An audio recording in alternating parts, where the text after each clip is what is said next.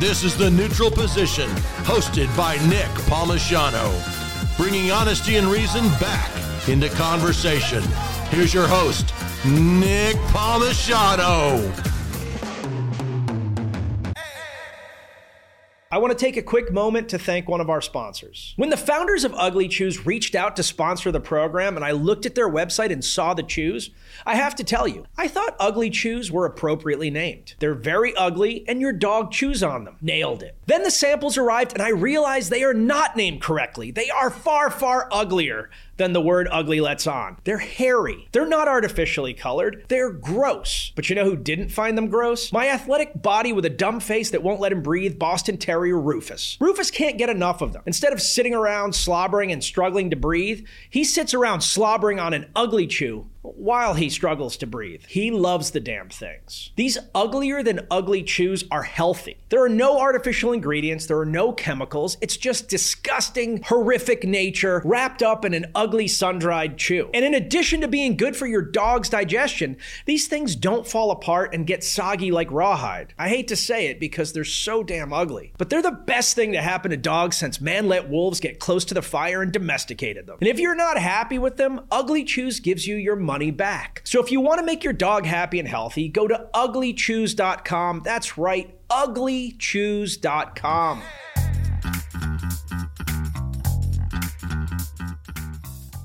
Hey guys, I'm Nick Palmisciano, and this is The Neutral Position. Today I have the man, the myth, the legend, Michael Rod Rodriguez. He is a lover, he is a fighter. Rod, why don't you introduce yourself? Um, I'm just just a regular hombre, man. And my name is Michael Rodriguez. Most people call me Rod. I was in the army for about 21 years, uh, and uh, I have the uh, uh, definitely undeserved honor right now to lead, to be the president and CEO of the Global War on Terrorism Memorial Foundation, which is the congressionally designated nonprofit that is tasked with building a uh, national GWOT memorial in our nation's capital. The way that you say your last name is very like Antonio Banderas. Like, it's like I get pulled in. You're like Rodriguez, you know, and it's like I'm just leaning in. Tell me more. And that soft, supple way that you speak. It's amazing. Ah, well, um, a lot of practice. Tell, talk a little bit about what you're doing right now. So it is incredibly rare to have a war memorial being built so quickly after the end of a war. Uh, in, and in fact, you were having it built, you know, going through the process of having it built before the war was even over. How do you how do you get there? Talk about how you've arrived at this moment. You know, the foundation was started in 2015 when a group of veterans and, and family members came together and realized in order to to build a memorial, obviously it's a long and arduous process. The way I describe what it is I do, if you can imagine the most complex building project um, imaginable uh, that everybody has input on, in the most controlled real estate in the nation and then add 20 layers of bureaucracy and politics. That's kind of what we do. So, um, that sounds terrible. It's it's uh, it's a challenge, but I, I enjoy it. I, I, thrive in a chaotic environment. Uh, just you know, it, it's just you know, there's something I, I, picked up after 21 years in, in the military, but um, came together to to do this, and um, the reason for that was because you know, really this this war really has no forecast at end in sight. So yes, all right. So we're not in Afghanistan anymore, correct? Right. Uh, I think Secretary Austin signed the uh, stop uh, signed the uh, the paperwork that we stopped giving the National Defense Medal right mm-hmm. in last year. However, the, the war is still going on. Two weeks ago, we still had men and women uh, did a hit in a cave complex in, in Somalia to capture an ISIS. Uh, actually, yep. took out an ISIS leader and ten others. three weeks ago, we still had men and women uh, conducting operations in, in, Syria. So is the war really over? No, because today the medal, uh, the Global War on Terrorism Service Medal and the Global War on Terrorism Expeditionary Medal are still being given. Mm. You know, and that a lot of people think the war is over, but I challenge anyone that says that to tell the men and women that are out there serving and fighting and, and hunting them down. So we're still doing it in a time of conflict. Um, but if you look at the uh, first generation, like our senior leaders, uh, when we deployed, when the war started uh, in 2001, you know, a lot of them are 60s and 70s. They may never see this memorial. My grandfathers passed away before they saw the World War II memorial. Um, so we're, we're, actually doing it right. We're doing it at the right time because the question I asked, why are you doing it now? I said, well, when should we do it? Yeah. really when? So that's a little bit more more on that. You know, of course, it's my 24/7, 365, so I have a lot of different uh, aspects and looks at it, but it's, it's extremely important right now to recognize and honor the brave men and women that have served, are serving, and guess what, will serve in our nation's longest war. Yep. You know, because if we don't honor them, um, who's who's gonna who's gonna fight for us? Do you have a uh, development background? Uh, development? You mean like fundraising background? No, I mean development like, building No, something. no. Outside of like uh, you know um, humanitarian projects, I was involved in building schools and roads and bridges, and no, not at all. Do you have a political background? Absolutely not. I I'm proud that I'm not really a politics kind of guy. So how do you end up in this role? So I met the founders in 2016. I'm not one of the founders, um, and this was before the uh, enabling, enabling legislation was passed. So I was speaking at an event, and they're like, "Hey, Rod, we need help." I'm like, "Well, where are you? What are you guys doing?" And I'm like, "Wow, that's that's brilliant. I, I absolutely. What can I do?" So I joined the board in 2016. And then we had to get uh, passage. We had to get an exemption from a law. The Commemorative Work Commemorative Works Act of 1986 states that a war has to be over for a period of 10 years in order for a national war memorial to be built. Now, I don't fault anybody for writing that law at that time. You know, no one could have forecast we'd be in a multi generational conflict with no end in sight. So we had to seek an exemption, which means you have to pass a bill. I I got involved because they asked me to help. I'm like, sure, uh, I'll try. Sure, that's uh, absolutely. So we introduced the bill in 2017 it, uh, to seek an exemption. Um, swept through the House and Senate. And President Trump signed it in August of that year. At that point, it became like, oh my gosh, this beautiful idea. Now we got to do it. Um, fortunately, at that time, you know, I was uh, I was working for President Bush in an official capacity, as, as on sitting on an advisory council, and um, I made a few phone calls to, to the boss and some of the folks down there in Texas, you know, down in Texas, and I'm like, hey, uh, Can you say Texas again and that Rodriguez? Texas, there you go. But uh, Thank you. um, you know, and, and asked, hey, look, I, I'm going to need some help. I mean, am I the, I asked them, am I the right guy? I mean, what, what do you guys, what do you think? So then, like, sure, Rod will help. We believe in this mission as well. So uh, I stepped in a leadership role in 2018, and they just kind of built the team that, that that we have today. I find that I find that interesting, and I, you know, obviously know this about you already, but, um, you know, you talk to a lot of people about, you know, kind of getting things done and inspiring people to to make something of themselves. Um, talk a little bit about, you know, you were in a situation where you literally have no experience, like no experience whatsoever. Um, and you've been successful thus far in getting this project that most people would think, you know, this is a, a bridge too far. It's the kind of thing people talk about, bitch about, you know, oh, somebody should do this. but like, but you did it. Talk about how a person gets into that mindset. Because everybody I know that's done anything cool, they had no fucking idea what they were doing walking into it. They had to figure it out.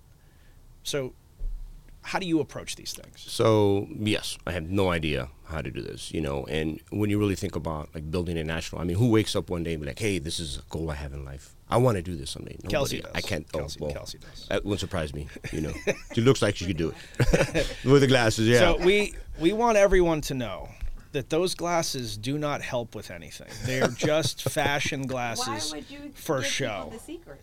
They Now are know. fashion glasses for show. I want everybody out there to understand this. These make you look sophisticated. They make you look like you are somebody of. Can I try them on? importance. Can I try them on? I want to see if it ha- if it works for me. back. I I want to see. I'm gonna you- give you your glasses back. We're gonna go around. We'll see who. All right. Are you ready? Uh, no. See, I'm sorry, bro. No. Do I look? I si- don't- no. I think it's the color of them. You need like a. You need a black. All right. Hold on. Well, hold on. Hold on. Hold on. Let's see. You know he's gonna be. Able Let's see. No, Let's no, see. I- Yeah, I he's gonna pull. It. know if oh, this is my color. damn. It looks amazing. No, Yeah, it that looks amazing. works with your That hair. looks You amazing. didn't even have to try him on for This me is to know that this is right. bullshit.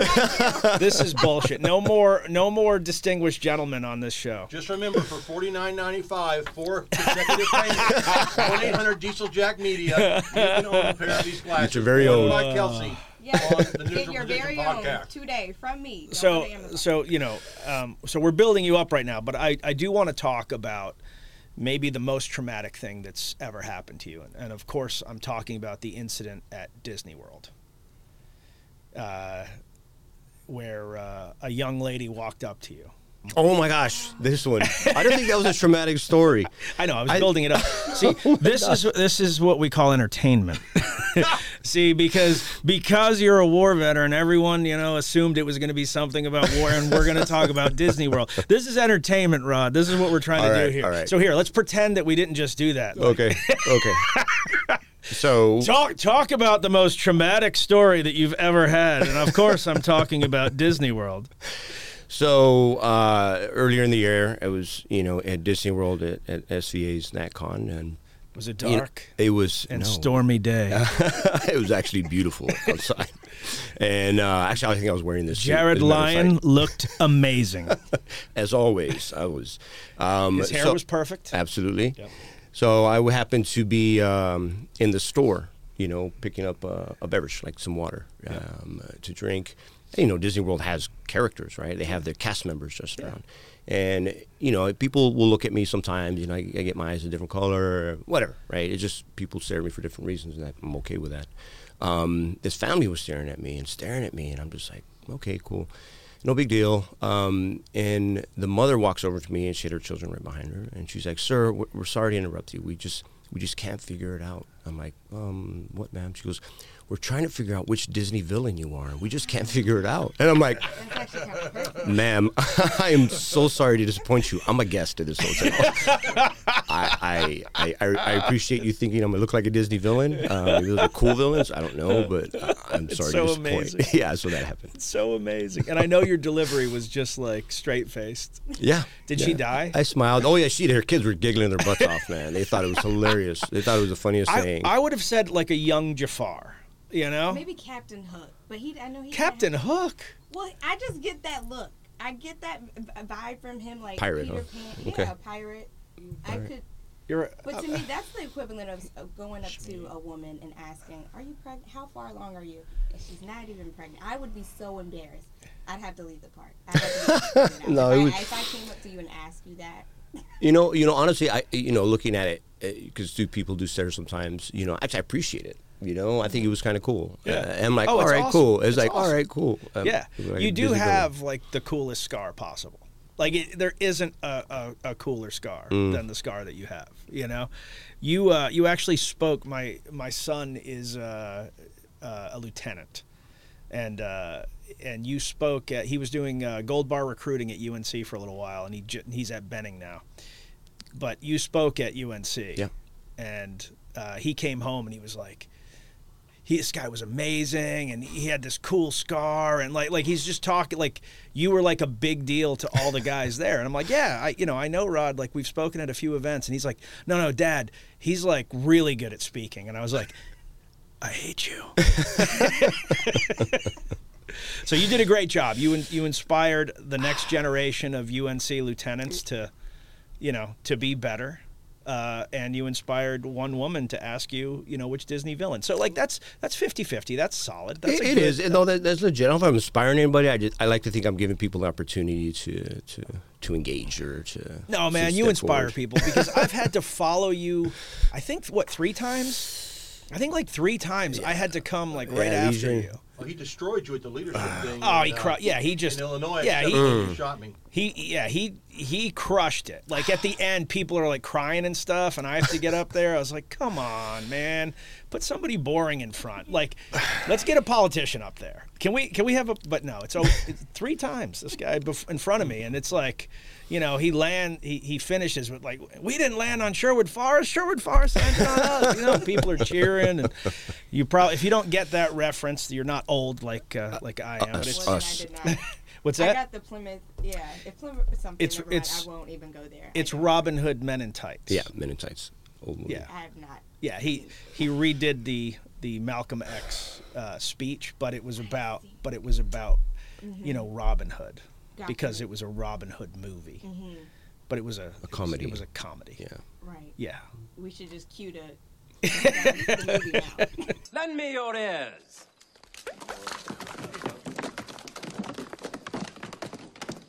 That's disgusting. Anyway, um, one of the things that I find really interesting about you is you maneuver through very different groups. Effectively, like more effectively than just about anybody I've ever seen. Um, and you've been close to people in power for a long time and maneuvered through that and you're you're well trusted. Talk about how you do that. And i don't mean like from some kind of like because i don't i don't think you're anything but genuine. I don't think you sit back and build a map of how you're going to influence people but you do influence people like you have the ear of a lot of people how do you do that what is your approach Um, I, I think it's pretty simple for me. Um, is uh, no relationships I have are transactional. I don't have any transactional relationships. I really don't. You know, um, I have always valued personal relationships over professional, all the time. And you're right. I do know quite a few, I guess, powerful, whatever someone would consider powerful, whether that be influential or an individual of political uh, influence or an individual of, of uh, you know, with a lot of a lot of dinero, you know, whatever, Yeah, whatever. yeah, but yeah.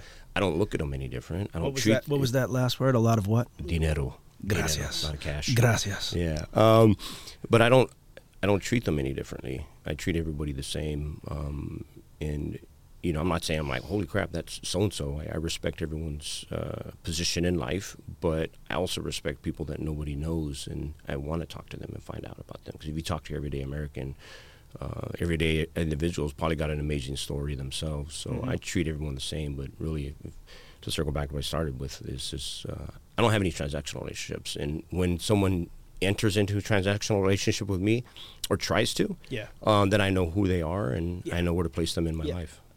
I feel uh, I literally live my life exactly the same way.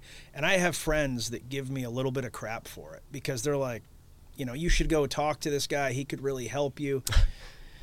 Like, hey, I've, I've talked to this guy and like nothing against him or her, but like we're not on the same wavelength. Like we don't, I, I cannot pretend to like somebody Yeah. for any reason. I just can't do it. And and if you don't like somebody, if you don't agree with how they live their life, I don't mean about issues. I mean fundamentally the way this person is is not the way that I am. It's a waste of both of our times. Right. And it it does become transactional. It's like you know, you need this, I need this. I I go into every relationship where I if I'm your friend and you need something, I help you. Mm-hmm. I expect nothing in return, ever. Period. If you help me sometime in the future, that's awesome. And I appreciate that as your friend, but you don't owe it to me because I helped you at some point. And as, as soon as that changes, it, it really is weird. It's like, okay, I, so you're keeping score. I'm not keeping score. Mm-hmm.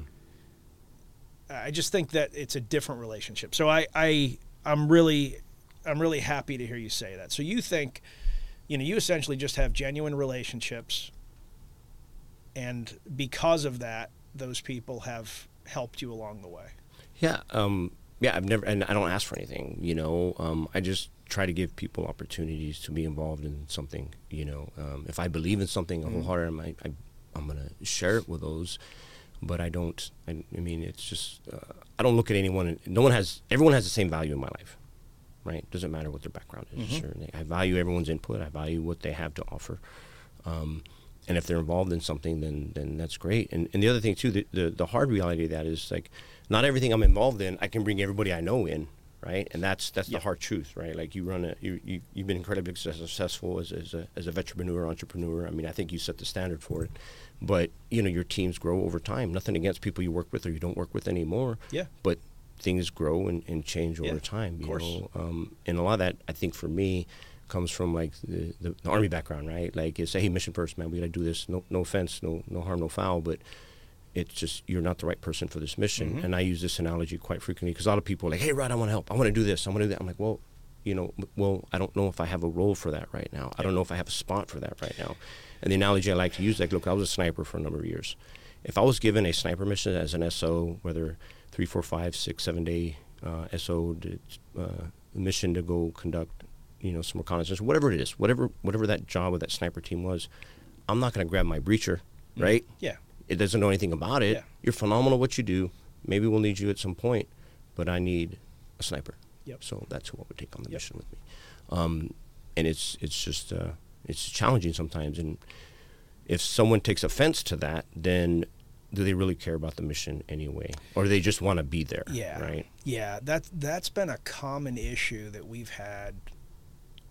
For example, with with uh, Save Our Allies, a nonprofit that I'm involved in, is, you know, for example, in Ukraine, you know, sending people to help out there. Lots of people wanted to help, and it's like, hey, I was an infantryman. Hey, I I was this, I was that, and the people that we actually needed were very specialized. You know, typically like relationship building. So that meant sp- special forces, maybe with some intelligence background, like a very, but a very specific, tiny group of people. Um, and people were offended. And it's like, hey, bro, don't be like, I'm not qualified. That's why I'm not the one that's going there. Like, I, we're looking for people that have a very, you know, a very particular set of skills. Um, and because you are great at one thing doesn't necessarily mean that that this is the mission for you. Now, when the mission changes, like you're the right person. But yeah, it is. It's hard to navigate that, especially when you like people. You're like, I wish I had a role for you. I find that a lot. It's like, man, this guy's incredibly talented. I wish there was a spot for him, but I don't have it right now. Right. But going back to kind of the relationship building and how you navigate things. So I think like young people that are watching this show, they are constantly told that to be successful you have to network. And I think w- watching, you know, when I when I was at grad school, watching what people thought was networking, I found almost offensive. Now I don't really get offended, so I don't mean it like that. But if somebody walked up to me the way these young people walked up to the places where they were trying to get employed, it's so fake. It's so like the small talk is so canned. It's all bullshit. You're a very effective networker. What advice would you give to people that are trying to network that want to do it the way that you do it? Um, yeah, but like to talk about like the networking things I've been to and stuff. Yeah, it's like speed dating, right? Like It- from, from yeah, back in the day, I remember like It you sit at a table five minutes. And it's it's very it's very uh again and- again that goes back to what I was talking about. It's transactional. Like you got to sell yourself, and and I understand the need for that. 30 second 90 second 60 second elevator Yeah. speech right you have to you have to master that Yeah. and, and get that down but um, I think you just got to be genuine and understand that just because you're talking with someone doesn't mean that they owe you anything, right? And when you talk to someone, anybody, within the first 10, 15, 20 seconds of a conversation with someone, you can kind of get a vibe off them, right? So if you just go into uh, a situation where you meet people, treat everybody the same and just say, hey, this is who I am. Hey, this is what I'm interested in. Um, what are you What are you guys up to? And just just be genuine. Then that person is probably going to remember that, as opposed to, hey, let me put this in your pocket. Hey, let me let me sell you this. Look, this is what I'm interested in. This is what I have. Um, and just be genuine and understand that nobody owes you anything. First of all, right? Um, you know, and, and it, you're you should take advantage of the opportunity just to be there. Just just be genuine. I don't, I don't think that's the, the easiest answer Yeah. for, for people to hear, but that's you know that's if, if if I'm if I'm a networker, I, I never really thought of myself as that, but it's it also doesn't happen overnight. Yeah. Right? People It's- don't understand it's- that. yeah, like no one knows who you are until you have achieved something. They're like, "Wow, he did it overnight." Oh, yeah, sure. I, yeah, not, nothing against you know uh, anything else. So your reputation is extremely important. You know, you can reach back. Anybody can reach back to everything I've done since I joined the army, or even reach out and talk to my childhood friends, whatever. I'm the same person. Um, so if I've achieved anything by becoming a networker, I'm just I'm just genuine. I just try to realize that uh, nobody owes me nothing, and I get that from my, my abuelita, my grandma. You know, both of them. They'd be like, nobody owes you anything. You know, mijo, Yeah. you just you do the best you can. Be be a good person. Yep. Um, try to help other people if you can. There's another thing that you do, Rod. It doesn't matter who the person is. You treat them like they're just as worthy as anyone else. For those of you hearing this mellifluous voice off in the distance, that's Hollywood Heard. That is a that is hundred percent well, true. well, hermano, um, you know Hollywood, my, my hermano over here. Um, if if I do that, it's because I know what it's like to be treated less than. Hmm. You know, I think everybody's been in a position like that in their life, and, and nothing feels worse than when someone treats you less than, or they're better than you, Yep. and you know, just lay it out there. And I- my my operational environment is currently right now was inside the Beltway here in DC, you know, and I get that all the time, and that's fine. I'm cool with it. But I will never treat anyone like that because I respect them. I respect Yeah. individuals for who they are, what they have to offer. Because I don't know, I don't, I don't know them, but I would love to get the opportunity to. And there's no reason to treat people. like Absolutely that. not. No. There's no reason. No. Like, you know, uh, I mean, you can tell people, like, hey, I'm not interested in this thing. You can Right. tell people, you know, but there is really no reason. That is purely for your own ego. Yeah. And just as a general rule, when I see people do that, like, I want nothing to do with them. Yeah. I, I used. want. It's the equivalent of going on a date and they treat the waiter like crap. Yeah. You're like, I'm out. I'm out. You know, you just stand up right there. yeah. Like, I can't do this. I used to get upset when people are under like not realize what what we have, what we're bringing to the table. I used to like the whole being underestimated thing. Yeah. I'm like, what the hell? But then I realized some years ago, I'm like, man, that's a strength. I would love for someone. I mean, you know, I mean, you, you Yeah. we both uh, train in the combat sports, man. I would, I love it when someone thinks they're going to beat the hell out of me. yeah, come on, yeah, I don't know what I'm doing. Just come on, bring it, you know.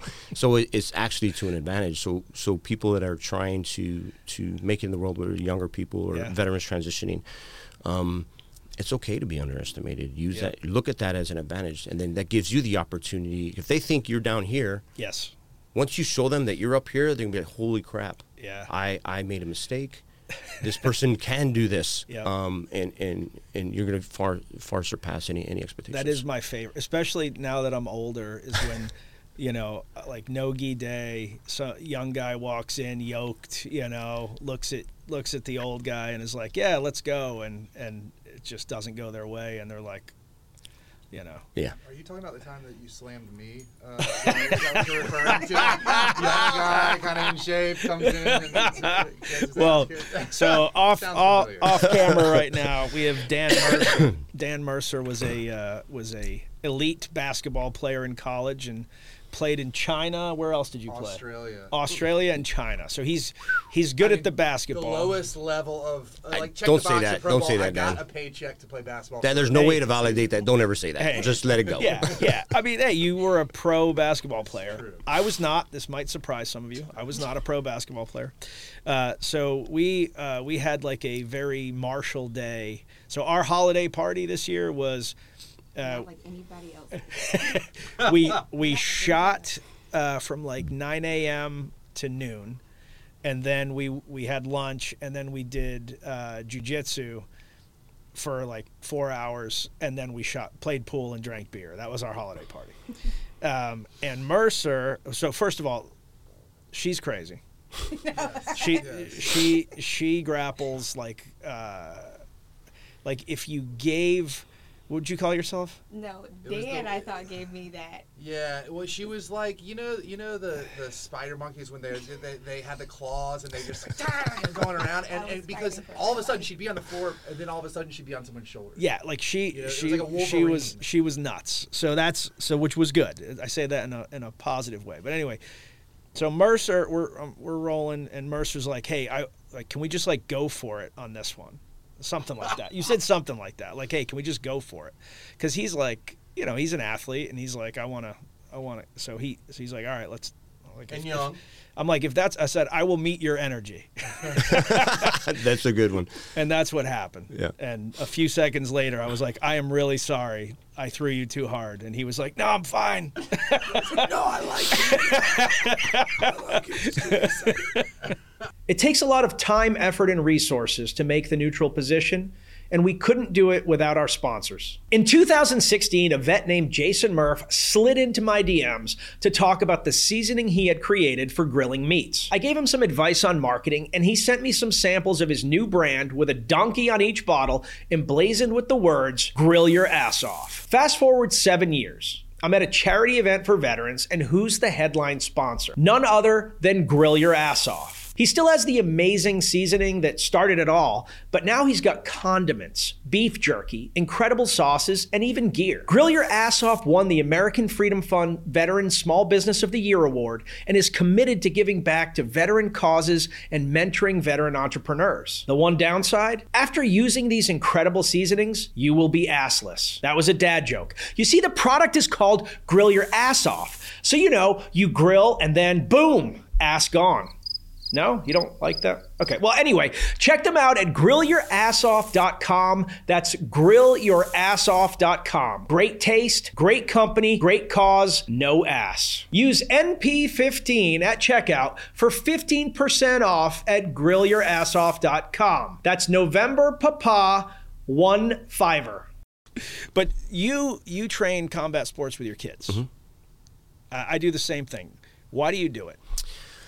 Ah man. Um, I, it- so part of my, my philosophy as a father, I, I believe that all children, uh, all my boys, all three of the three of the monsters, um, I encourage them to play a sport. I'm like, I want you to do something. I really, really want Yep. you to do something athletic. Um, but I want you to do something you want to do. You know, I had I, I played soccer as a kid, and then I I, I boxed. Right, is what I did but I didn't want to force that onto them. But I said, look, you're going to do something because you know the human body is we're we're a whole concept, right? I mean, you, you need to be physically fit. Yeah. it helps provide clarity of thought. Then you can any any intellectual engagements you're going to be involved in are going to be that much better. So I've pushed that. I mean, if there's one thing I pushed, it's that we're going to do something. Um, and then, uh, you know, my oldest son, if there, if I have a clone, I, I sometimes I feel sorry for him. Uh, that it's my oldest son, uh, Antonio Monster One. Um, I knew he was because he knew I, I trained, and so he started. He started training at the Rock Gym in Fayetteville and got into the That's a great kick. gym. Oh, phenomenal! I mean, I could see, I could talk Yep. forever about how amazing that place is. So he started there. He got into that. My other two sons um, got into gymnastics, and they were like gymnasts Gymnastics for awesome. six years, seven years. Nothing teaches you how to move your body. Um, Oh, the body awareness, you know? the strength to weight ratio. We've got, we got a gymnast at the end of the table here. Oh, nice. Yes. So my so my middle son Diego Muster two, he uh, got up to be a level ten, and then was a gymnastics coach. Then he did that Oh, for a job, and then my youngest son Jacob, um, he wanted to do. Uh, he did that for six years. It Was a state champ in North Carolina, and then. Um, So your kids aren't athletic at all. no, no, not at all. but then he played football, and then one day he and, and I'm, I'm going to answer. I have to explain all that why Yeah, yeah. and why I trained them. Then one day Jacob, actually just recently, like seven months ago, six months ago, he said, "Dad, I want to learn to fight." I said, "Okay, Mijo, why?" Right? I was asking. I would love everyone's why. Like, Hmm. why do you want to? Why do you want to do that? And uh, if if my youngest son is is my Christ-like child, he's the one that makes me feel like I need to go to church more. And that's my like, oh my gosh, I'm a bad person type of Yeah. child. He reminds me of that. Um, so I said, well, why, Mijo? Why do you want to? He goes, well, Dad, I've because my oldest son, who's in the 82nd now, he still trains. Yeah. I mean, as a matter of fact, Antonio's the last person to knock me out. Um, so yeah, it was a great, great day. Um, man. so uh, he said, Dad, well, I've seen, um, I've seen you and Antonio train, you know, and, and I want to be able to protect myself. And if I ever get good enough, I want to be able to help somebody else out. So he was 15 when he told me that. Yeah. Now that's why. If I could capture, if I could to answer that question, that is why.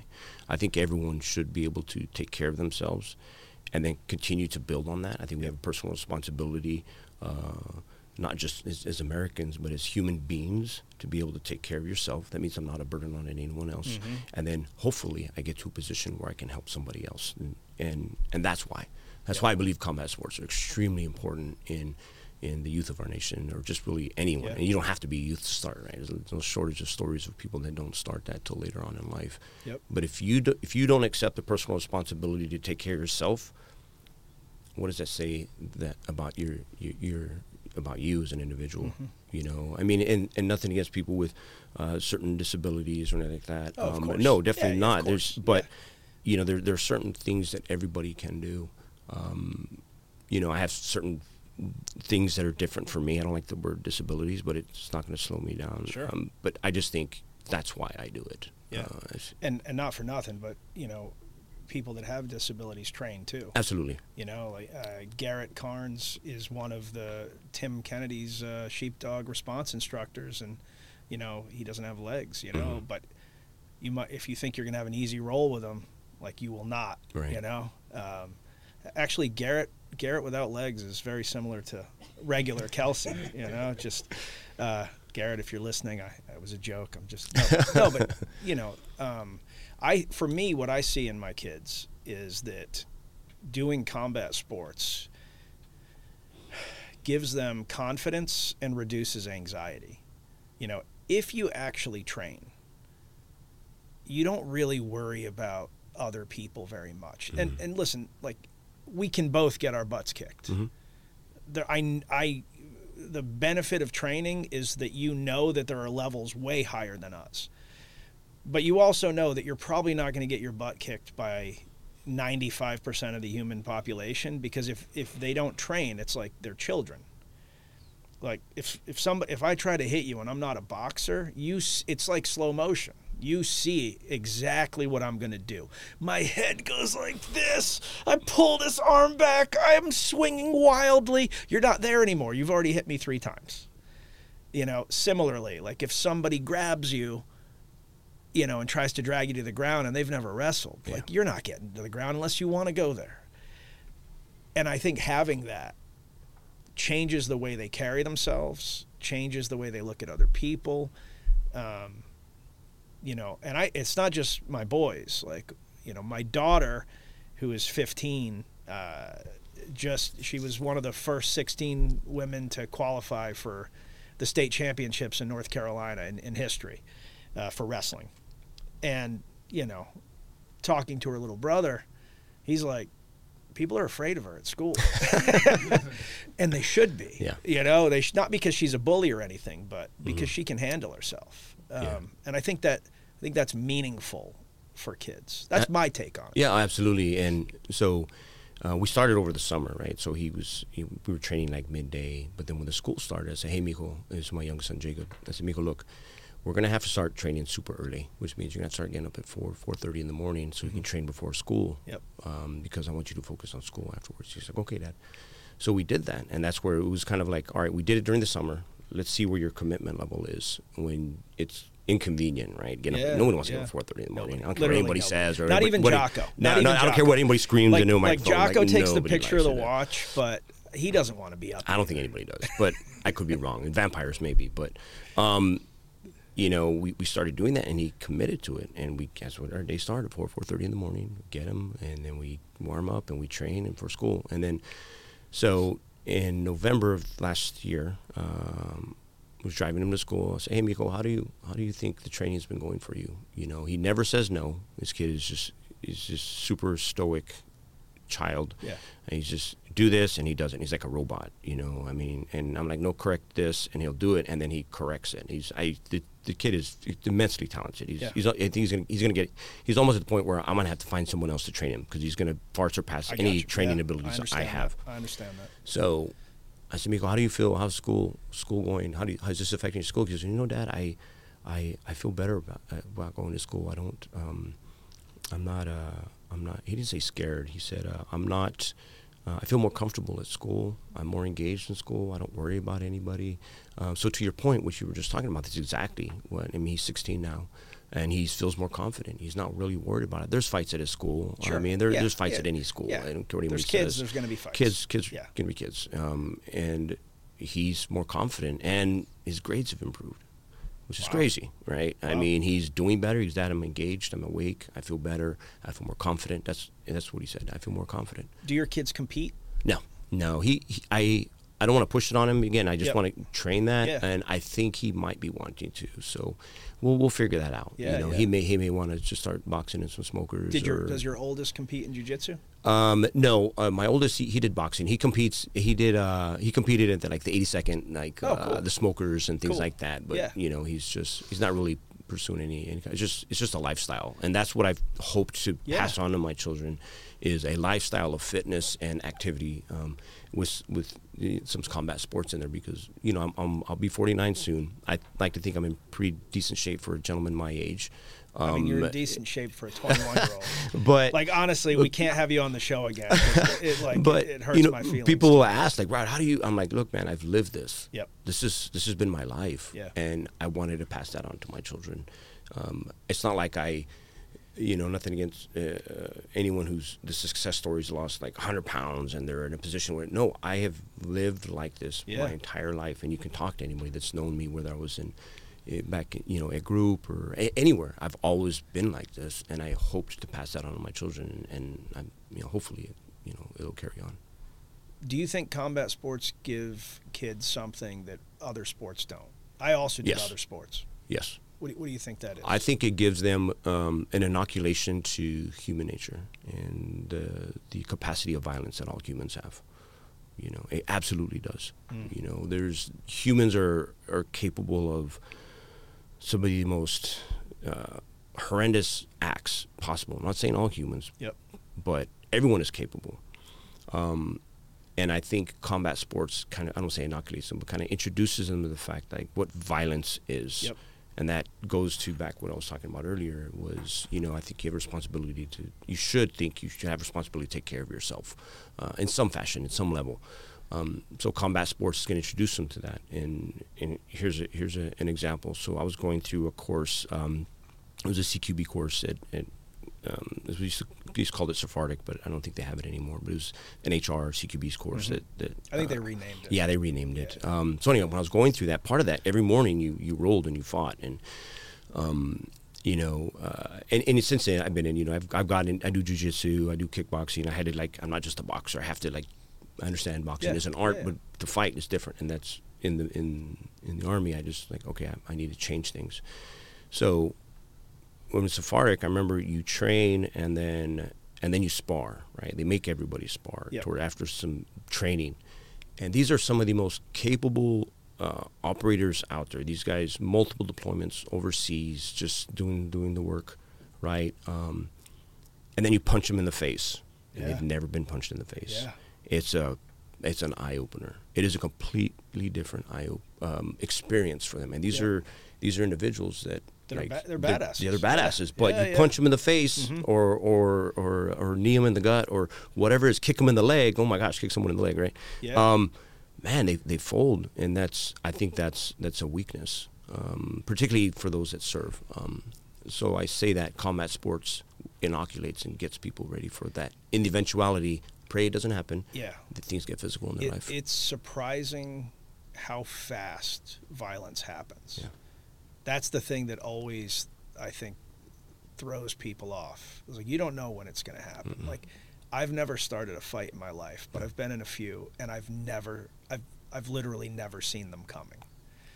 And it's just like, crap. Here we go, and you have to immediately switch on. Like we're not, I'm not in this comfortable social situation anymore. It's now I'm, now I'm fighting. Right. Like, here we go. And No. Mm-hmm. if you're not ready for that, if you haven't had to turn that switch on, it's a problem. Yeah. And I also think you brought up something that was really interesting. There's like a there's a significant overconfidence to with people that are very good with weapons.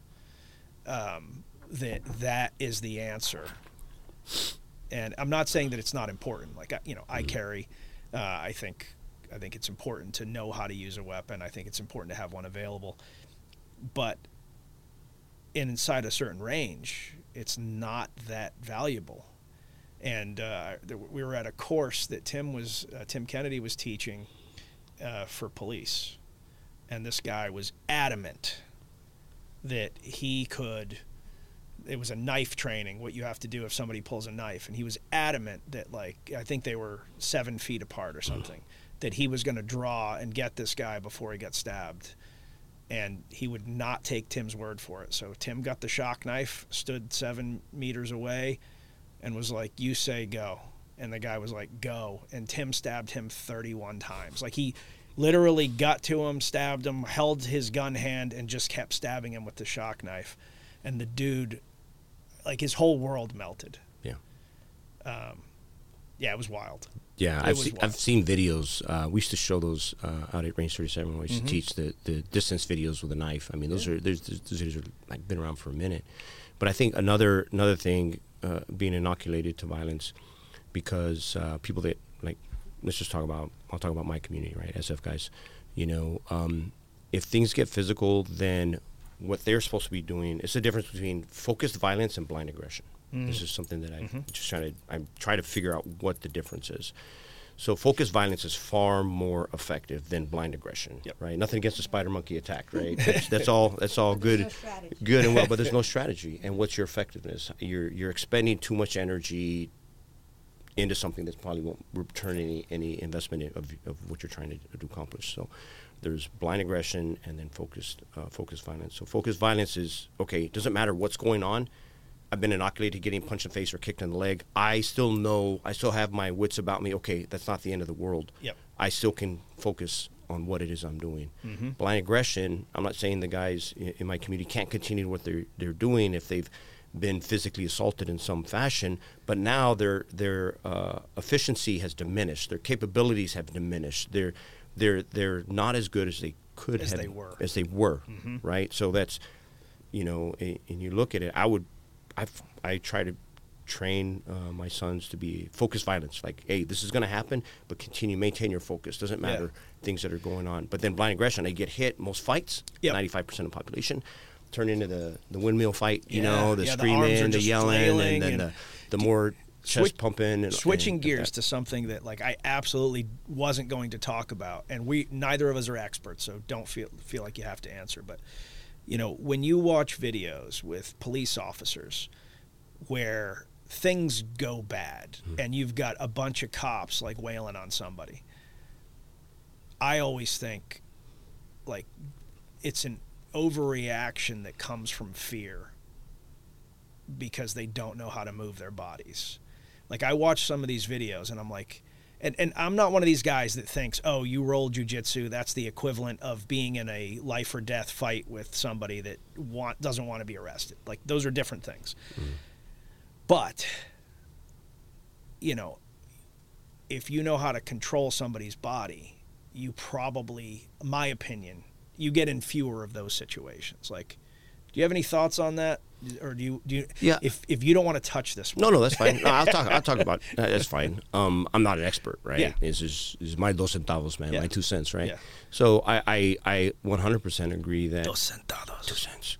Uh, but uh, um, you know, when you look at those videos of of the uh, you know our law enforcement officers just going too far at Yeah. times, you know, I think it's it's rooted out of fear, and they don't know what they're doing. Unfortunately, sometimes. Uh, not to pass judgment on anyone. It's just I think Yeah. that's a lot of what is experienced. Um, they don't know how to control the situation. They've never been in a situation like that. You know, I think a lot of the uh, issues we face today are lack of training. You know, um, to place these these men and women that have that are serving their communities. Yep. Eh, They, they're not they're not properly uh, they're not given the tools necessary in today's environment. And today's environment is far more um, aggressive towards law enforcement officers than it was Mm-hmm. when I was a kid. You know, I, I was born in '74, man. I remember that. I grew up in the '80s, Yep. right? So um, nobody ever did Yeah. anything. You know, the police officer said something. Okay, well, I'll do that. Were they always the best? No, but it's just things are different. Today's society, people are Yeah, you to- generally listened. Like generally you generally right. listened, and like my parents were like, you know, listen. If there's an issue, we'll deal with it later. But like, don't. But now, people are like, I don't have to do that. I and I'm not saying they're wrong. You know, if, Mm-hmm. if if a police officer is wrong, like I understand where it comes from. That being said, you know, that's that's that's a tough fight to It is. Have. You know, it's a tough fight to have, and.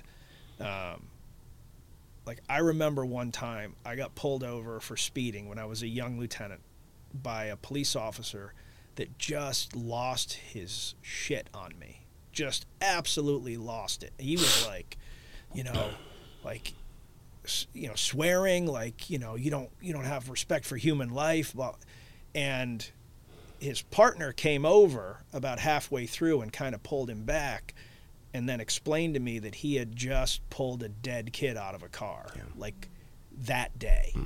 like right before this. So that always made me think you don't know where these officers just were when you're having this incident whatever the whatever the interaction is. Like you don't know what they just were going through. They might have just been assaulted they might have just had they might have been shot at they might have like you don't know Yeah. you don't know what their background is so how you interact is always like i just always think i'm going to be the nicest person i possibly can be period and if they're wrong like there is a process for Mm-hmm. There's a process, but, right. but yeah it's interesting all right i don't want to derail you No, too no, much from fine, that man. um, is there anything else that you would like to talk about today before I go into some rapid fire Oh, questions? Um, hmm, what would be good to talk about? I mean, Sending your son to war after you've been to war. oh man, Oh, that, All right. Man, the Air Force guy just Yeah. heavy. Here, let me let me ask that in a profound way, and then you can you can ask you can re, re, like come back at with the same question, but in Spanish in that Antonio. so, uh, and I, I I know a little bit about this myself, but when when my son was like, "I'm going infantry," after I told him, "Don't go Army, go Air Force." do a smart guy nerd job and he's like i'm gonna i'm gonna go infantry there was a part of me that was very proud like and you know the deal like mm-hmm. doing the hardest job there is following in the footsteps etc and then there's a part of me that's like i don't know man like i don't want you doing this stuff Right. your son is currently in the 82nd following in your footsteps i have no doubt that at some point there'll be a packet and he'll be trying to go SF and you know how's that feel Um, I think a lot of parents, like like what you just talked about, Nick, can kind of feel the same way, right? Especially if we've worn the uniform. Uh, you know, my, my father's a Vietnam veteran, my grandparents, you know, uh, World War II hombres. Uh, it's just apple trees make apples, right? We have to remind ourselves of that sometimes. So when my son chose to do that, I remember it was a, a similar conversation when he was a, a senior in high school that I had with my father. My father's experience was vastly different than mine. Um, obviously, I didn't grow up in the military, but my oldest son did. You know, I served for 21 years, uh, and his mom did as well. You know, God- bless that kid for having two retired senior NCOs as, as parents. You know, um, but he, he was like, Dad, I, want to I want to join, and I always knew he was going to. That, like I said, Yeah, Antonio's yeah, probably yeah. my clone, Yeah. and uh, you know, I was like, Hey, Mijo, let's try. I know you. Let's try and get you into West Point Prep, or let's just get, get the officer Yeah, route because yeah, you know yeah. officers live a completely different lifestyle than the Yep, enlisted do. yep. Completely different Yep. life and existence. So I'm like, yeah, let's try and do that. He's like, um, no, Dad, I, I, I want to fight. I'm like, all right, Mijo. So you know, I've been at Bragg since '97 you know, I was a seventh group guy until Yep, so I uh, went to SWCS and, and retired out of there. Um, and uh, um, I said, all right, Mijo, uh, what do you want to do? It's all airborne infantry. I'm like, Antonio, you grew up in Fayetteville, North Carolina. You're going to come right back here. You're going to be in the 82nd. He's like, that's what I want to do. I said, okay, Mijo, we'll, we'll, we'll, okay. You know, so him and his mother, um, you know, we, we sent him off and, um, you know, he came home and he was 82nd. And right after he got to his unit, um, you know, they were on slated to go to deploy to Afghanistan. You know, as a young E3, uh, he's just getting married. Uh, he just found out that uh, you know uh, they were going to have a baby, like Yep. like right before he deployed, like three weeks before he was deploying. And I'm like, all right, we're okay. We've lived this lifestyle, right? This is who we are. You know, mom. You know, I, I know what it's like to, to go to war and experience what I experienced, and I know what it's like to be a spouse at home when I was married to Kelly, you know, my ex-wife now. Um, you know, uh, to stay home with the kids. Yep. I mean, this is our lifestyle. It's what we do. This is the, the responsibility we have in support of our nation. Um, so then we're sta- right there, and the deployment ceremony in Bragg, typical, you know, at, at Green Ramp, and the families are there, whatever. And then I remember uh, he, he was going to the Helmand Province to perform the QRF mission. Yep. Uh, and he, the Helmand Province one was in, in hospital places on this planet. Yep. If you're infantry guys, you're going to the QRF mission. You're going to fight. That's it. Like that's the nice way yeah of saying liter- it. you're going to fight. literally every time you're Right. getting the call You're going yeah, to fight. yeah. So I'm sitting there, and you know, I deployed to the Helmand Province. His mother For, for those of you that don't know, uh, QRF is Quick Reaction Force. Thank you, Nick. Um, so, you know, I had been to the Helmand Province, deployed there twice. Uh, his mother had been there. Yeah, Kelly had been there twice as well. So we're watching our son deploy to the same region of Afghanistan that both her and I had served in to fight the same enemy. And, you know, your like, kids are my kid. Are, yeah, your kids are fighting the kids of the people. Right. I mean, like and you know he was four years old. His first memories are of the towers falling. That's his very earliest, as far back as he can remember. And I'm sitting there and I'm like, "Holy crap, what's going on?" Um, man, you know. So I give him that that hug before he goes. That hug of hope is what I call it. You know, praying that it's, it's not my last embrace. Uh, just tell him, hey, be you know, be careful. Yeah. Uh, Yeah. I love you, and you'll come home. That's it. And you know, he, he's, he's much taller, smarter, stronger, better version of me. I get it. Uh, so he turns around, he picks up his ruck, and he, he walks to you know where they're they're heading off, right, uh, to go to go to the bird. And all I see, you know, is big warfighter, you know, our nation's finest, right? You know, he grabs his rock, he grabs his weapon, and walks away, and all I see is a toddler, right? Yeah. And man, I'll tell you, uh, shit, that like broke me in half.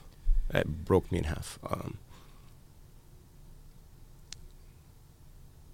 'cause, like that, that, not in I almost sound like an uh, insensitive uh, spouse or ex-spouse, um, but that was the most difficult employment of my life.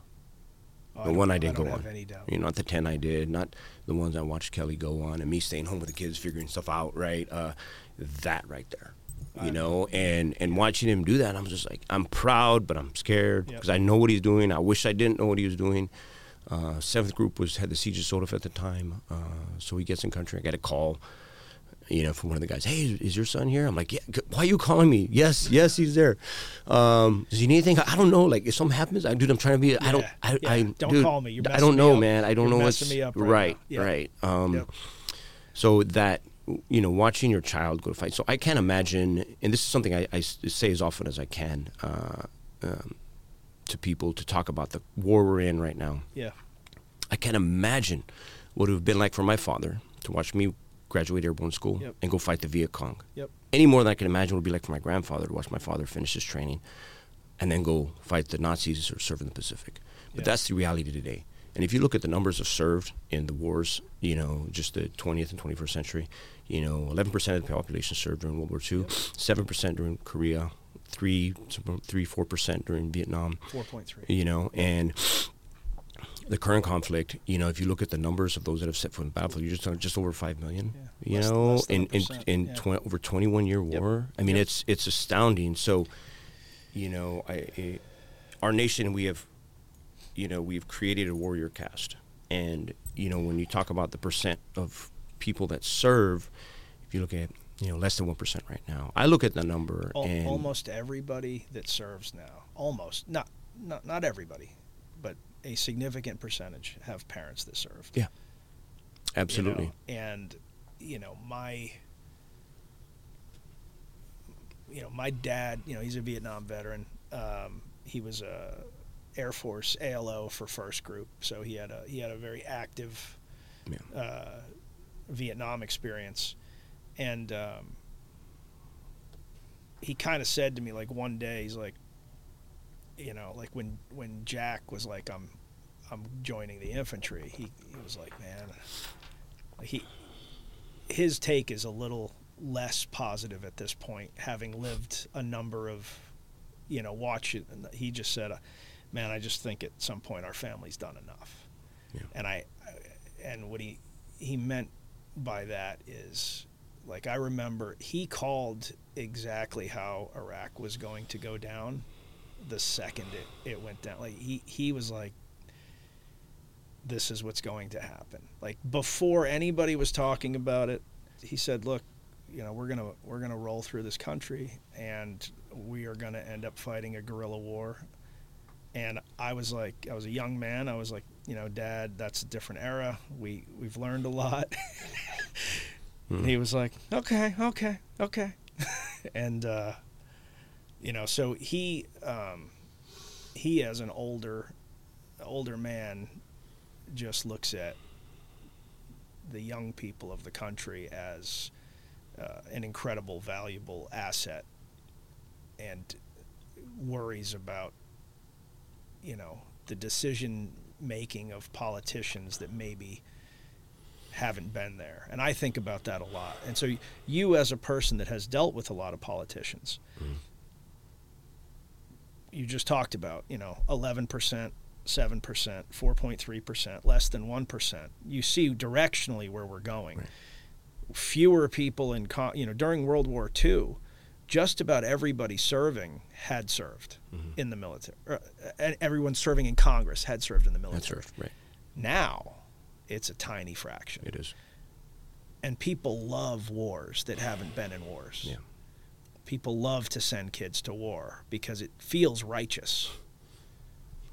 I worry I worry very much about how we decide to go to war. I think everyone should worry, quite honestly. You know, if you don't have skin in the game, how can you make a decision, Yeah. right? Like, you, you know, it, that's one of the reasons I think this effort that uh, you know, I'm humbled to be part of uh, building this memorial, is so important. It's going to be in the nation's front lawn. They're going to see this every single day and provide an opportunity for them to see the decisions, uh, the outcome of their decisions. Hopefully, those that will listen um, will to see that. But then it also gives us a place to gather to remind them. Because right now, let's talk about what happened um, at Abbey Gate a year and a half ago, right? You know, we lost 13 service members. You know, 11 Marines, uh, one one corpsman, and one uh, Army PSYOP guy. And the Army PSYOP guy um, actually was a friend of Antonio's. They deployed together in the 2504 during his first combat deployment to Afghanistan. Wow. So that touched home personally as well. You know, um, so anyway, where I'm going with that, there was a memorial that the Marines held together at the Iwo Jima, which is phenomenal. But that was, that was the memorial to Iwo Jima. Where do we gather? We don't have a place to gather. We don't. So why not do it here? I'm not saying like thumb, thumb, you know, put put it, rub it in their nose, but we need to do this to remind those in in the House and the Senate, like, look, this is the outcome, and it is a very small percentage of, of families that are bearing the the bulk of it. Um, I look at that one percent, and I don't think that shows a lack of patriotism, and I could be wrong. Um, I look at that one percent, and I'm profoundly proud that it only takes one percent. That should be the goal, right? Yep. It should be one less than one percent to find the ninety nine percent. But that means that that ninety percent, ninety nine percent, the duty that they all share to honor the service and sacrifice of that one percent needs to be increased. It need, need to be reminded. You know, unfortunately, we're in a time in our society where it's normal to be at war. Yeah. You know, a lot of our peers think the war is over. Yeah. They do. They all do. I see a lot of them. You know, I'm not gonna name them. Like, I'm like, oh, the war's not over. It is not over. We are still out there. Well, and, and you doing know, the work. there's going there there will be more attacks as a result. of, Absolutely. you know, like uh, it's never ending. No, it- we, it we isn't. Have, It we isn't. entered into a never-ending struggle. Absolutely. But also, just in the history of mankind, we've never not had war. Mhm. But going back to your point, I think that the danger. So, I think we have the best military we've ever had. I mean, I, I think it's the best military that's ever been on the face of the earth, and I'm I think it's better now by a wide margin than when I was in. You know, I think it just I think they keep improving, mm-hmm. contrary to what you know Right. people like to say.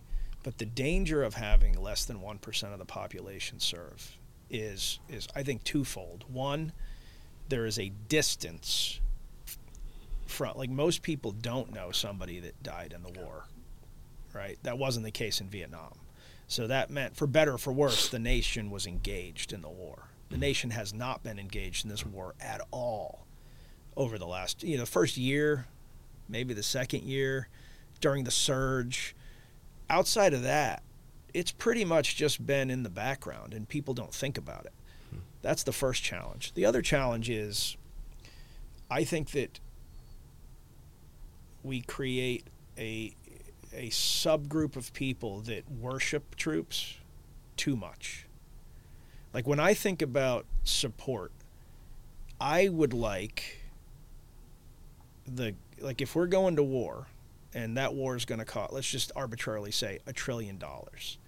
We need to lay aside 300 billion dollars to take care of people that were grievously wounded, to take care of people that have that need to handle trauma, you know, mental trauma, physical trauma, whatever. Like that has to be baked into the equation. Like to me, that's what care is. It's not lionizing people. Right. And the reason I say I think it's harmful to be lionized. Um, I, I think there are certainly people that should be lionized. Our, our Medal of Honor recipients, for example. Um, but like the military did way more for me than I did for it. Like I don't need thanks. I don't need I don't need anything, you know, and I'm not cool. Like you're pretty cool. No. But but even you, like I've heard you say this, like you don't really want people going like, "Oh, you're the man, you're amazing." I want people to take care of people that need to be taken care of and to set them up for success as they're leaving. That's the investment that I believe the government owes veterans. And I want veterans to, as most do, go out and succeed and not feel like society owes them something. Right. That's where, like, when I see people get in trouble, when I say trouble, like, you know, maybe they don't have the job they want, they- depression, suicidal ideation, all that stuff. Mm-hmm. That typically comes from, like, the difference between expectation and reality. Right, yeah. If everybody's like, "You're the best, you're the best, you're the best, you're amazing, you're a hero, you're," the... and then it's like you you get it like you don't have what you think you have. There's that delta becomes a problem. Yeah. I know how you feel about No, I, I think you know we need to educate uh, those that haven't served on their responsibilities, right? And that it is their elected officials that all that needs to be part of it. I I, guess I, I really want to stress that, that I'm proud that it takes such a small percent, and I, I I agree with you, Hermano. I mean, like they're they're far. I'm not one of those old guys that's going to look back and be like, oh man, we were better. Like heck no, man. These guys Yeah, are we are far more capable than I ever was, but um, you know the, the responsibility is on us and we need to remind everybody whether they wear the uniform or whether they don't we're still part of one team. We're still on the same team. You know there's a term that's tossed around quite frequently that it drives me nuts when i hear it because it's not true. The civilian military divide. There's not a divide. If you want a snapshot of the 99% of our nation look at the 1% that do. It's the same. The most diverse inclusive Yeah. broad organization that exists the united states military. Hands down. I mean i'll argue with anybody about that. Um, it is. Yep. so if you want a snapshot of the 99% it's it's it's us it's those of us that have served so But I'd I- push back and say there is a challenge with reintegration. well there is this is where this is where i'm going with this is i think there's a misunderstanding between the two I, I really think there's a misunderstanding. The second those that served, the onus is on those of us that served as well as it is those that didn't serve to communicate and bridge that misunderstanding, to talk about it and be like, hey, then, yeah, we're just everyday Americans. You know, I, I 100% agree with you. The lionization of and the the the fetishization of, of the special operations, particularly, you know, it's like, man, it's just gone a little bit too far in my, my opinion. But th- that's just this humble hombre's uh, viewpoint. But I, I really think that the responsibility lies within us, the veteran community, as well, to express that and educate our own community and those that have the opportunity to engage the other 99% to let them know like look we're not scary we're not we're not any different than you you know Yeah. in spite of looking like a disney villain i'm still just a i'm just still a, you know a young Jafar. a young Jafar. I'll take that. The guy was kind of a, an a hole, but okay. Um, but you know, I, I think it, I think it's between the two. You know, I think there there is a uh, there might be an opportunity to divide. Uh, I'll go there, but I just think there's a general misunderstanding. You know, and and because we've been at war and it's normal, and there's been such a disconnect from those that served that hasn't served, we're almost looked at as like and, and nothing against those families that believe that. Like, how, how, what do I have in common with these people? What do I have in common? Think about a family in Middle America. If I, if my family was to, to we're gonna have a, uh, uh, you know, carne asada barbecue with them, and then I bring my family, you know, I mean, what they're gonna be like, oh, what do I, s-" you know what I mean? They won't look at us as a, as a family. They're gonna look at us as, as, as a warrior family, and yeah, that's what we are. But I'm still a family, just trying to have some carne asada with you and, and hang Yeah. out. So Yep. I think a lot of that has to do with the communication, but it has to be open communication and vulnerable Yeah. communication. We have to be able to listen to both sides because vulnerability is the foundation of human connection. If I'm not vulnerable, if I don't put myself in a vulnerable position to listen to you openly and realize that like I may not like everything you hear or say, am I really trying to communicate with you? Awesome. On that note, Mission Barbecue has been a huge help to you as you've, you know, tried to make this memorial a reality. Can you talk about their contribution and and maybe how that fits into the greater veteran community? Absolutely. So, you know, getting people to get involved with the foundation has been a challenge because it requires a visionary. It requires people the visionary view, right? So, um, uh, Bill and Newt, you know, uh, uh, Bill Kraus and, and, and Stephen Newton, the, the co-founders of Mission Barbecue, approached me and they're like, "Hey, Rod, we, we want to help, and this is this is what we want to do. We see, we've been watching what you've been doing, and, and we want to help." And I'm like, "Oh my gosh!" I, I didn't even reach out to them, but they they reached out to us, and um, they did it in such a phenomenal fashion that they're like, "Hey, this is what we this is, who, this is what we want to do, and this is how we're going to do it." Um, and they did. They through the sale of their hero cups, they've um, you know they've raised almost um, uh, see, uh, almost three million dollars in the past two years. Are you serious? Right. So that means they sold 1.5 million cups. Um, and now let's talk about that, that money and, That and what we use it for. Passing the bill is not easy. Yeah. Uh, keeping the, keeping the lights on and bringing the people in here to do this is is is, is not is, is not something that's that's uh, uh, affordable. Right. Yeah. Um, this is a very if if you to talk about some price tags of some of these memorials. You know, so the World War II memorial was almost two hundred million dollars. Um, Martin Luther King was one hundred twenty million dollars. Those were built, you know, almost twenty years ago. So you do the math, right? I had no idea. Right. So in, in our infancy, when when uh, they stepped in, you know, it was it was uh, you know it was hand of the Lord, in, in my opinion. You know, and I, I say it as often as I can. This we would not we would not have passed that bill if, if it was not for Mission Barbecue.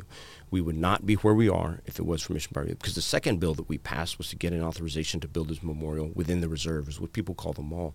So in 2021, we introduced the bill to get uh, another bill. Like, I'm not a politics guy. I don't like passing bills. I don't like dealing. I just not me. But Yeah. in order to get this memorial built where we feel it belongs, alongside the other existing memorials, we had to pass another act. You know, get, get exemption from other federal law, and we were able to do that. And it's because Mission Barbecue stepped in. Otherwise, this memorial was going to be pushed to who knows where Yeah. in the fabric of the city, between office buildings, maybe like if you look where the Eisenhower Memorial is, is behind the Air and Space Museum. Um, World War One Memorial is beautiful. Uh, it's over in Pershing Park, and I think it's suitable, but they're not.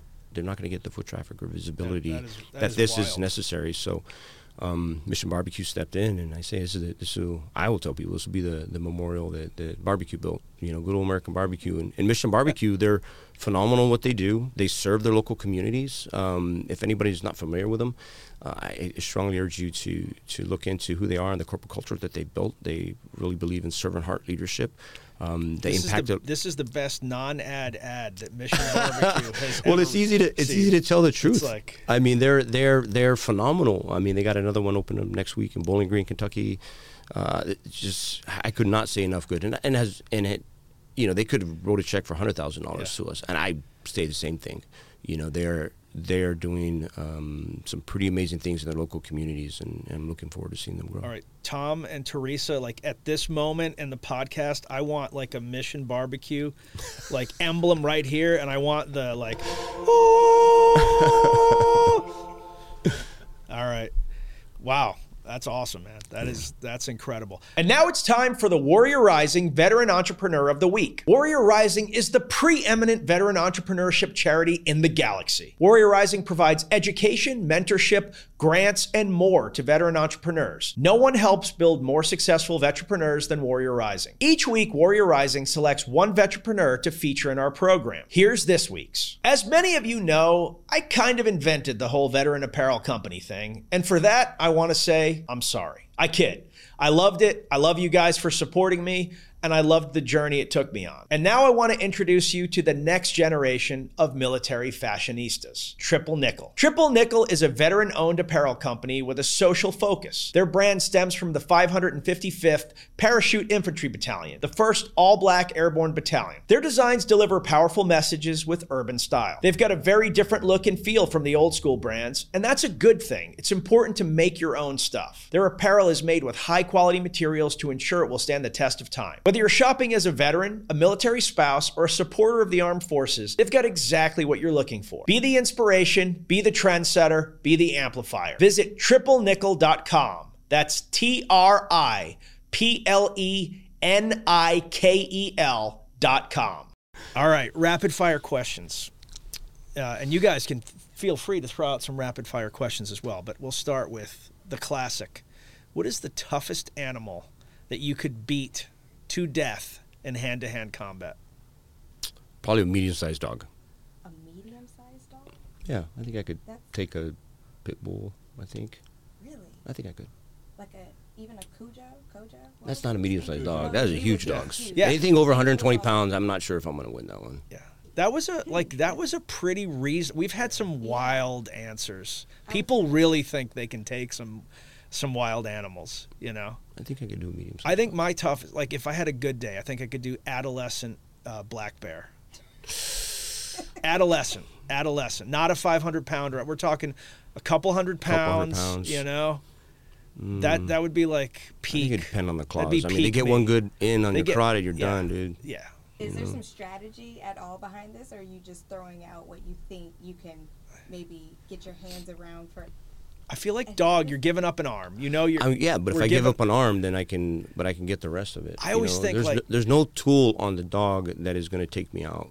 immediately unless I just like come, Unless- come out yeah, over my neck, take- right? take That's not gonna happen. I feel like you give up the left arm, And and, then I'm thinking like control the body and try to break its back against a tree or something. No, I'm digging out eyes first. oh, you're going for the eyes. I'm eyes. digging out eyes. You guys are going straight Can to And I, then it's gonna I, go I think I could take Kelsey, a great Kelsey, white shark. Kelsey. Sorry. Whose show is this?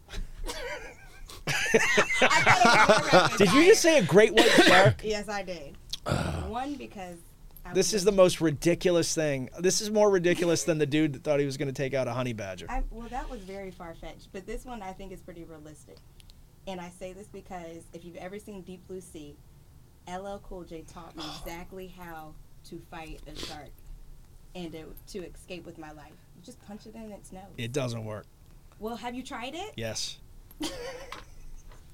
That will be our next Yes. show. We'll go swim with sharks. I, I, w- I went shark diving in South Africa, and uh, it does nothing to them. Touching their nose does nothing. I was in like a terrible cage. It wasn't like a National Geographic cage. It was like a chicken wire cage, and like they had a dude that had like a prod that was like whacking them so that they wouldn't like get to. Yeah, it was not a safe environment. We'll see. Anyway, this is the problem with film. yeah, yeah. LL Cool J, LL uh, Cool J is going to get you killed. You could I guess not so. take a great white shark. don't think That's so. really they're four thousand pounds. I'll let you know the day. I'm actually offended right now. I'm offended.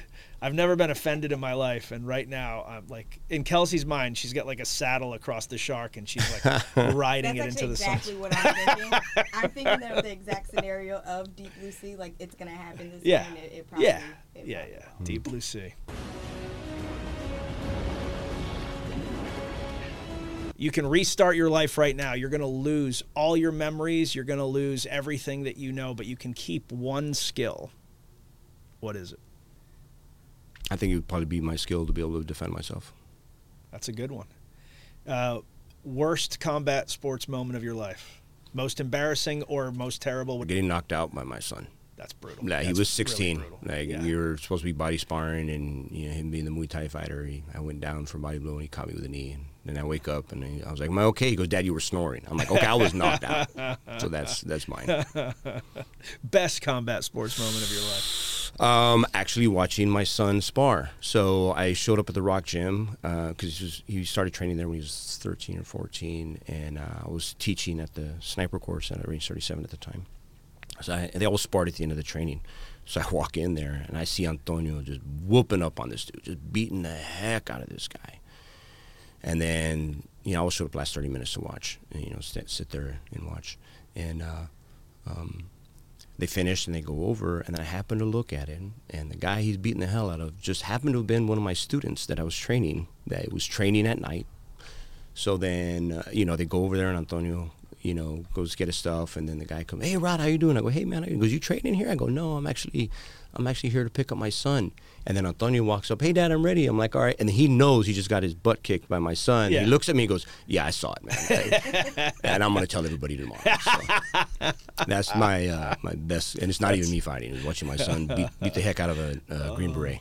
That's awesome. That's awesome.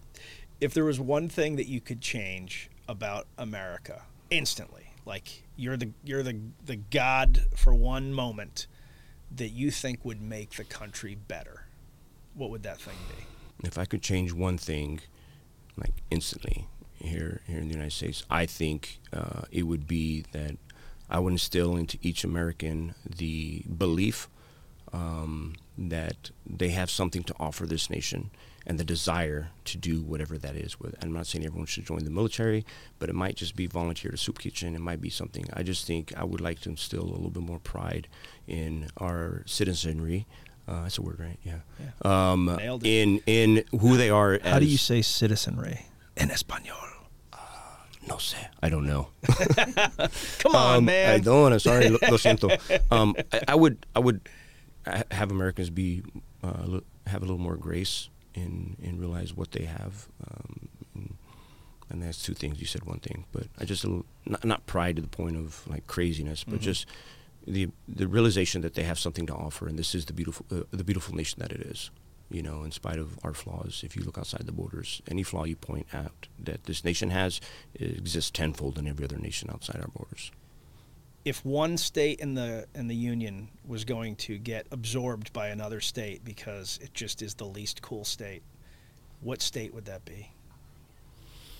Man, I'm probably gonna offend a bunch of people. Well, you'll Um, offend one state. you know, yeah, but no, they might no, be no, like, no. yeah, he's yeah. right. Um, you know, I you can't give a Well, wussy it's gotta be the answer. least- You it- can't give a wussy answer. No, no, it no, be no. any state you want. It could- One but the state, get- like, cool like we're not kicking them out of America. No, no, no, just- but they- just not get to be a a state anymore. Yeah, which state is it? Oh my gosh, it would probably be like one of the unknown states. Like, why do we have a North and South Dakota? Like, why do we have that? I don't know. Like, I would probably. I mean, they're both pretty least. know, I, I, they're probably both pretty least cool. So I would like merge those ones. Into into what would the new state be called?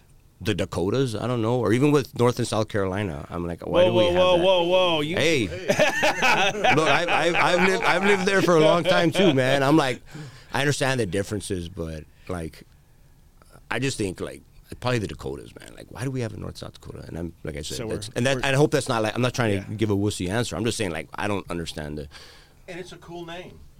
The, Dakota. the Dakotas. Yeah. I would do that. I Leave could the do Carolinas Kansas, alone. Yeah. We don't need to be. All right. Well, with that, sir. I got one rapid fire. Oh God, Mercer always like his timing is terrible, right? Like Anyone his timing is terrible. Five minutes ago. Yeah, like like we. I was waiting for him to Yeah, finish. yeah. That's when all we right. were I'm we're having like a deep discussion, and Mercer's like, "Yeah, one time that happened to me." I Like, will ask- "Hey, thanks, Dan. That was extremely helpful." You know? No, Dan, please ask your question. That's okay. No, I want. Uh, what No, we want you Toilet to. paper over or under when you put it on the roll. That's over. Perfect. over. That's what the experts Thank do. you. That's what experts do at the the hotels, right? Those are the Over. experts. Exactly. over. I, I had to settle Tom. this debate. We have someone in our office. Tom. I notice every time I go to the bathroom, someone's changed it back, and I'm wondering who the monster is. It's Tom. It's that. Tom Hunt. And here's Yeah. the thing: I looked up the first drawing of a toilet paper when it was invented. Over. Over. Mm-hmm. All right. So with that, now that Mercer has interrupted us for the last time,